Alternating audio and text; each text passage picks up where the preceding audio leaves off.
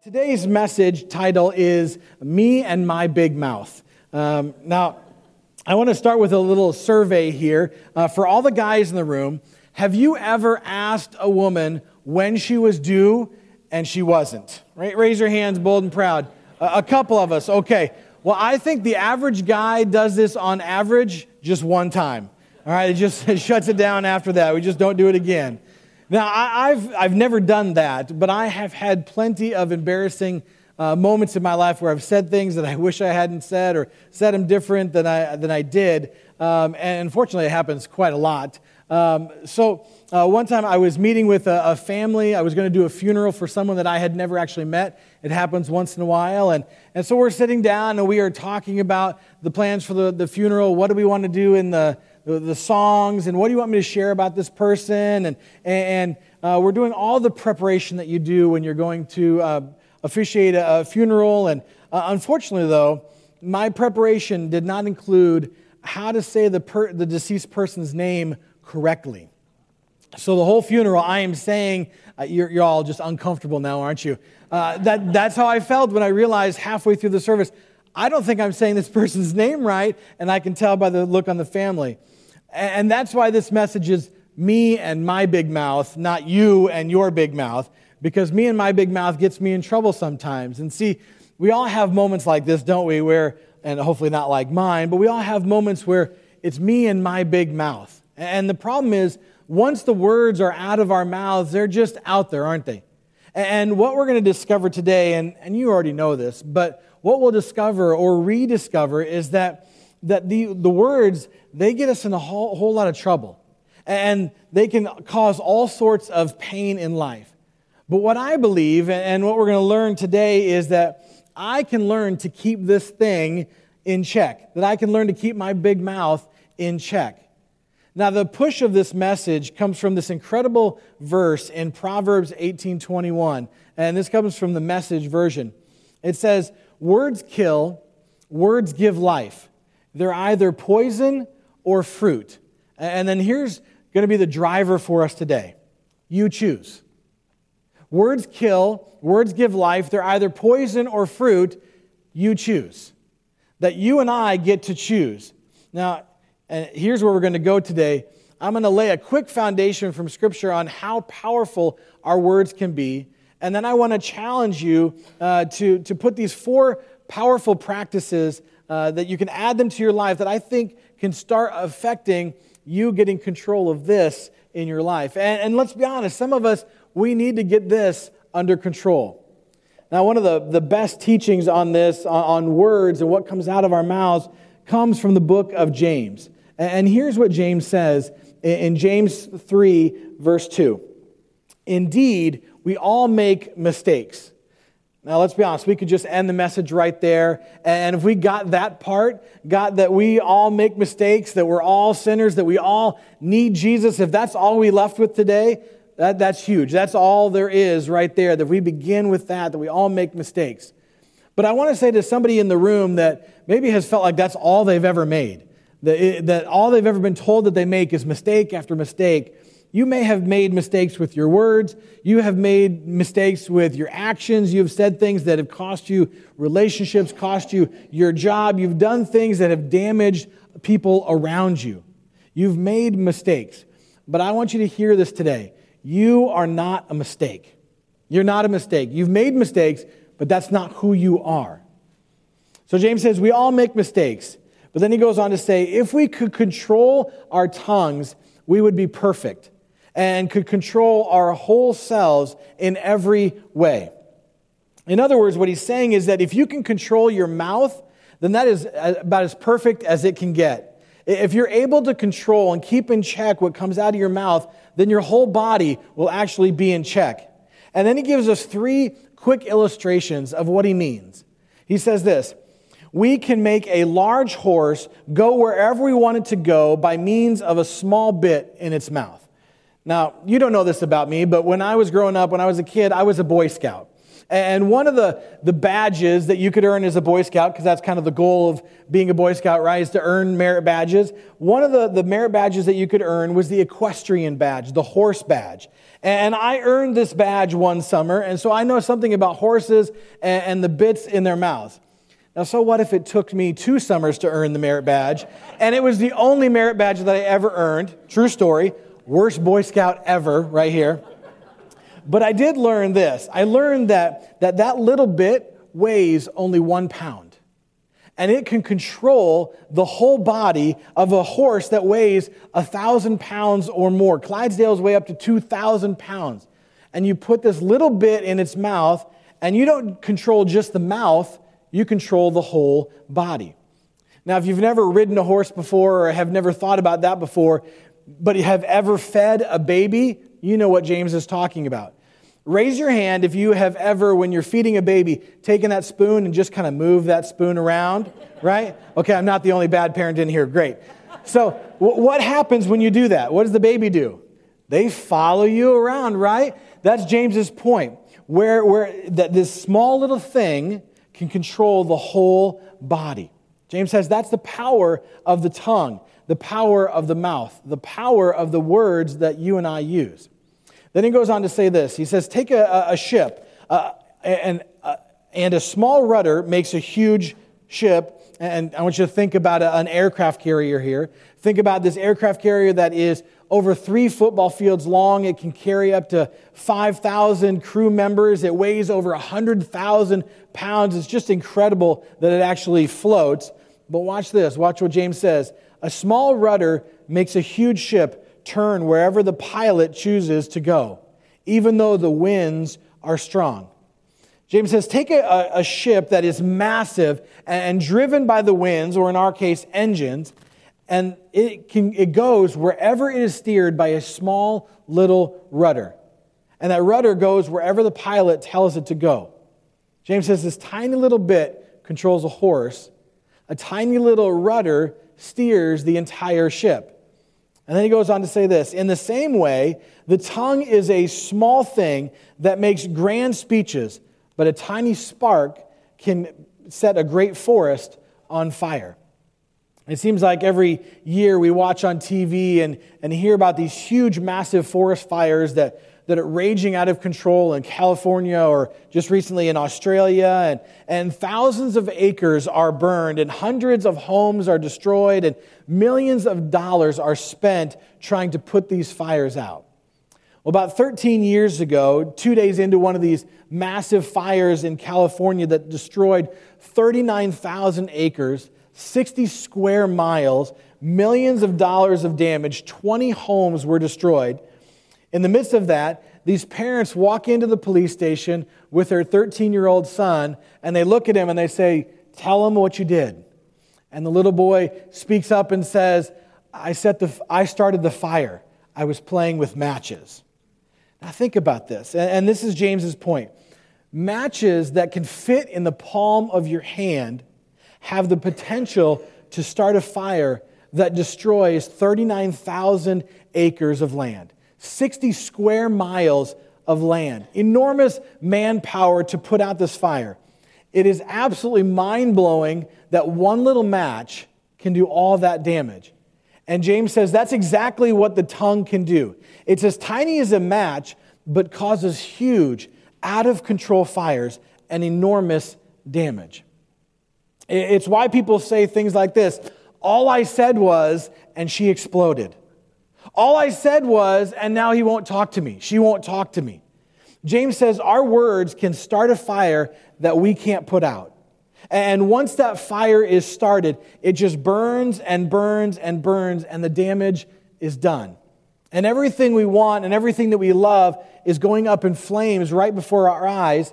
And here's why it's because you and I, we often underestimate the power of our words. We underestimate what this tiny little thing can do, that it can spark this, this fire that our words can cause, especially when they're hurtful or poisonous or painful words, that they can cause huge, huge consequences in our lives.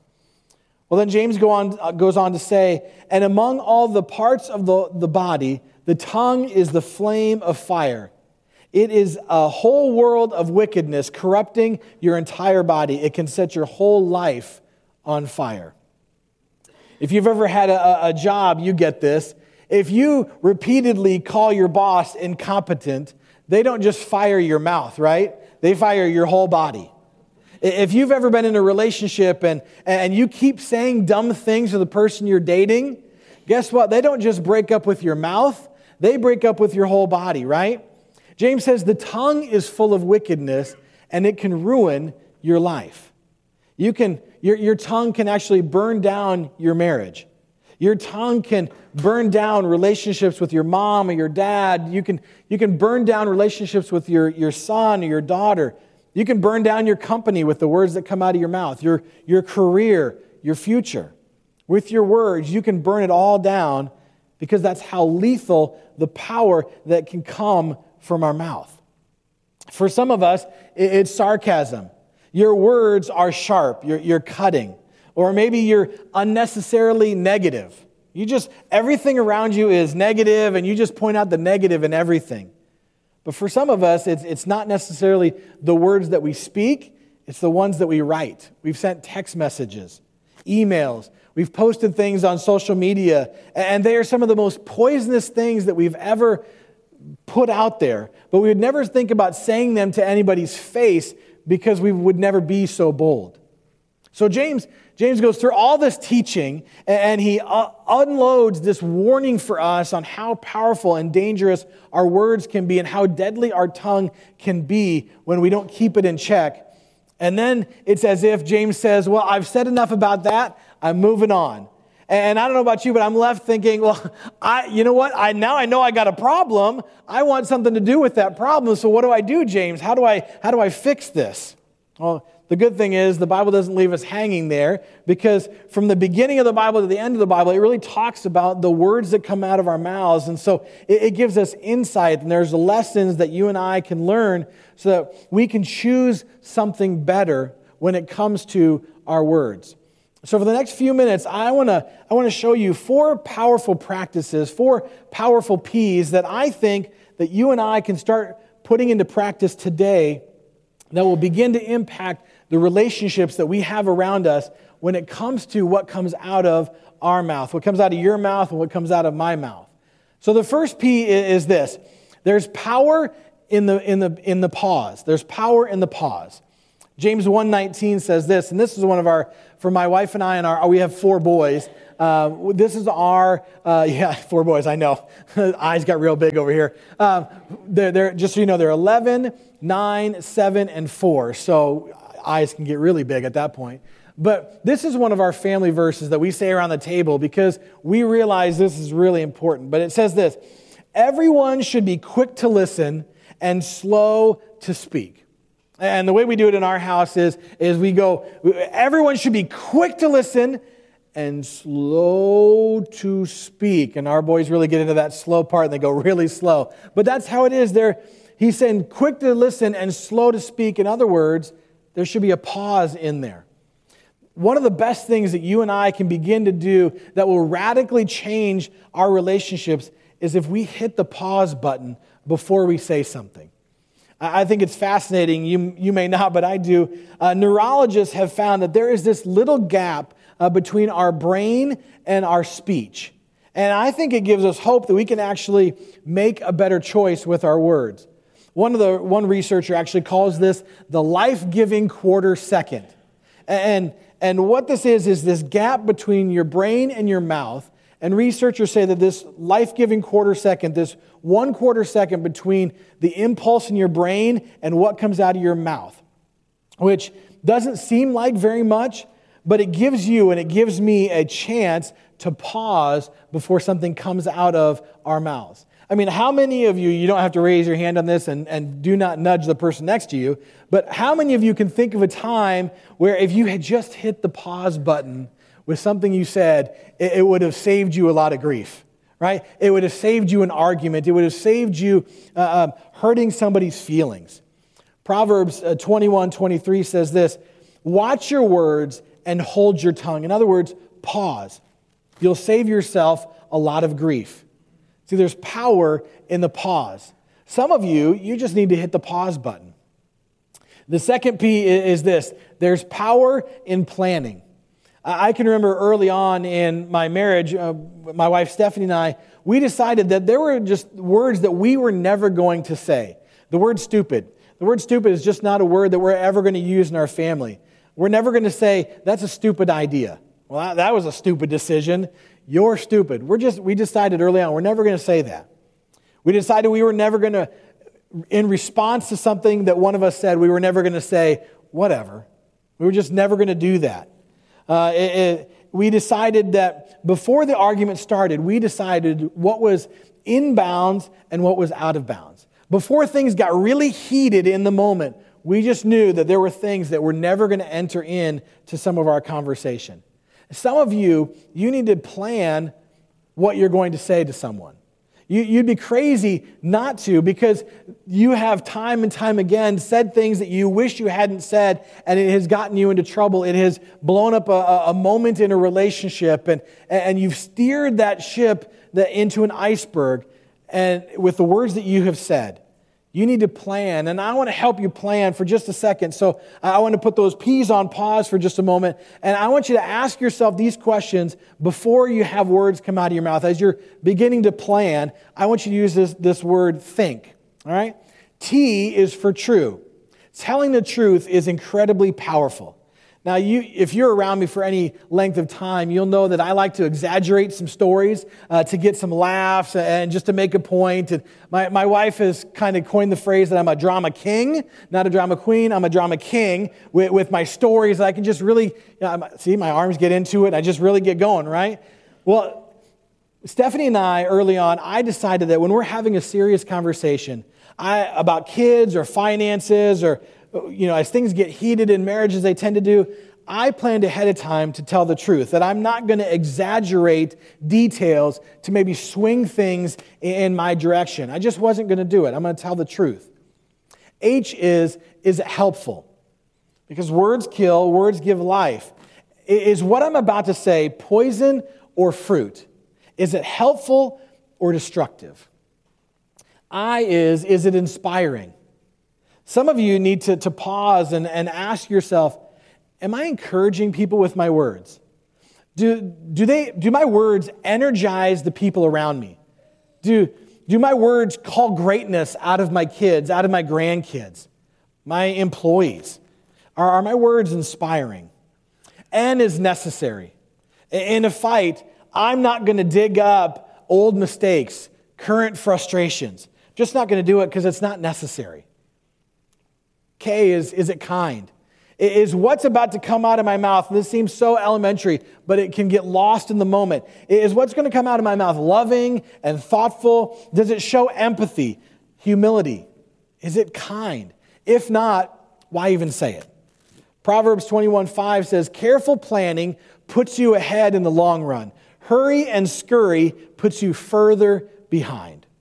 Some of you in the room, I'm just telling you, it, it, you can't leave without a plan today of some of the things that you need to say or want to say and how you're going to say them.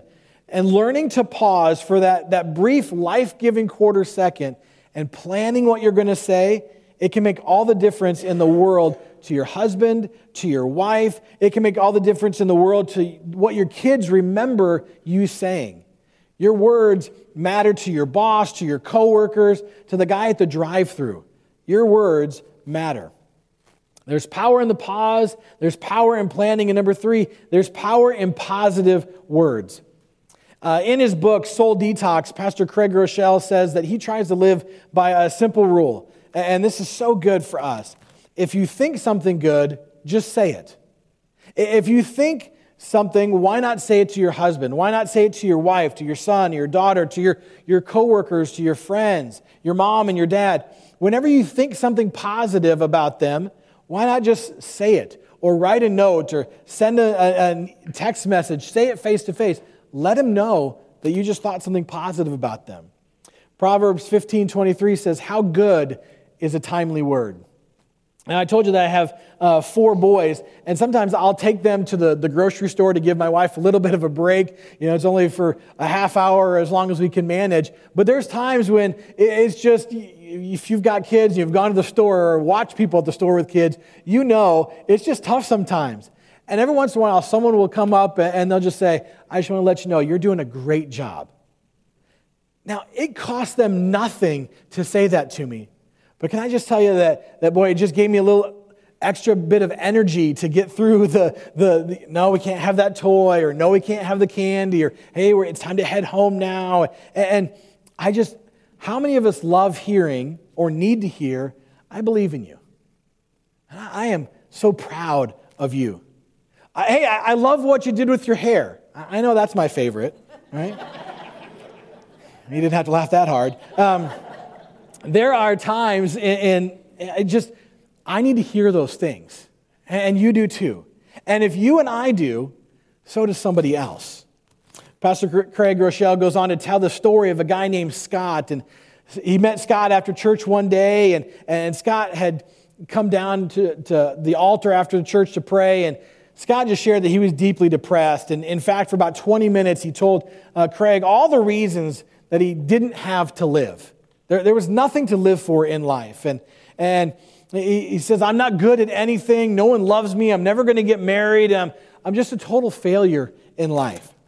Well, Craig wasn't sure what to do, and so he just prayed this quick prayer eh, you know, to himself and asked God for wisdom. And this idea came to him, and he, so he took out this notepad and he said to Scott, I want you to give me a hundred reasons that you have to live. So he started making, you know, one, two, three, just said, What's the first reason you have to live? And Scott said, Well, I already told you I have nothing to live for. Well, Craig wasn't backing down, and so he says, Tell me something that you're good at. One thing that you're good at. And Scott said, Well, you know, I'm a pretty good writer. Scott was the, the guy who did the, the company newsletter. Um, so Craig wrote, you know, good writer down. Well, Craig pressed in. Give me, give me some more. Give me another reason. What, are you, what else are you good at? After a moment, Scott thought, well, you know what? I, I'm, I'm, people tell me I'm funny. And so Craig wrote funny down on his paper. Well, what's number three? Scott said, well, I, I look like Robert Redford. And so Craig wrote down, very funny as number three, because this guy looked nothing like Robert Redford. But as he wrote that down, it kind of broke the ice. And, and after about 45 minutes, Scott had filled all 100 spaces. And at the end of it, Scott was in a much better place, and they prayed together, and Craig gave him the number of a great counselor, and, and they left, and, and Scott came back, and they, they, he was there for several months. And then Scott ended up moving away, and Craig and Scott tried to keep track of each other, but they kind of lost touch. And, and years later, Craig writes this He says, Can you imagine my shock? 12 years later, when Scott walked up to me after church and introduced me to his wife and his son. And he tried to thank me, but couldn't get the words out through his tears. And then Scott pulled out from his wall this worn piece of paper with a hundred reasons to live on it. And he said, I'd carried it with me all this time. And then he handed it to me and said, I don't need that anymore. God has written a hundred new reasons to live on my heart. There is power in positive words. So, who do you need to share with? Who do you need to say something positive to? Maybe you need to write a hundred positive things for yourself. Number four is this there's power in praise. James says there's a bit, there's a rudder, there's a, a, a, a you get to choose what comes out of your mouth. And some of you, you need to change the course of your horse and you need to praise, right? Some of you, and hear my heart on this, I'm just a guy walking in, but I, I, love the church and I love what you guys are doing here. As I told you, I do watch online and, and I want you to, to win at what God has you, has you doing here. And, and, but some of you, some of you, when you walk in and the band is doing their thing and they do a great job and, and they're doing what they're supposed to do, which is getting you from your eyes focusing on here to your eyes focusing here. Some of you, this is you. And some of you, this is you. And some of you, I'm not going to sing. You can't get me to sing. Uh, you don't want me to sing, right? Some of you, there's no way We're getting you out of here and here, and I'm not singing. Uh, now, hear me on this. I'm not saying that if you do that, you don't have positive, you have negative words coming out of your mouth, although you might. What I'm saying is that when we worship, when we sing, when we choose to use our mouths to praise our Heavenly Father, it brings us life. It, unleashes a, a desire in us to honor Him. And if you don't believe me, just in a few moments, we're going to sing another song and we're going to give thanks. And, and when we choose to praise, it actually centers us on the one who knows us, the one who loves us. So if you are somebody who has negative words, begin to replace those toxic words with words of joy and kindness and encouragement, words of life through praise. And I'm telling you, your Heavenly Father wants this not from you, He wants this for you. Our words can either start a fire of praise or a fire that, that brings people down. Where might you need today to take a step? Do you need to, to pause, stop before you say something? Do you need to, to plan, think before you speak? Do you need to be more positive with the people around you? Do you need to bless them with what you say? Do I need to, do I need to, do you need to begin to praise? Again, in just a moment, we'll get that chance. But James says all it takes is one match to set a, set a, fire, a, a fire that turns into a blaze that can bring everything we love down. Don't let that happen. Don't let that be the story that we write in 2020. Let's start getting control, checking what comes out of our mouths. Let's pray together. God, thank you so much uh, for this chance to be here today with, with people who are seeking your heart and we pray, God, that as you begin to move and, and stir in them of places that maybe they need to, to, to put a pause or a plan, or that they need to, maybe this morning it is unfold our arms and begin to sing and praise you. God, I ask that you would move among us this morning, right now in this place, that we would begin to change the relationships by choosing something different that comes out of our mouths. May what come out of our mouths be fruit and not poison. God, give us the courage to do something with what we just have heard. Pray this in your name. Amen.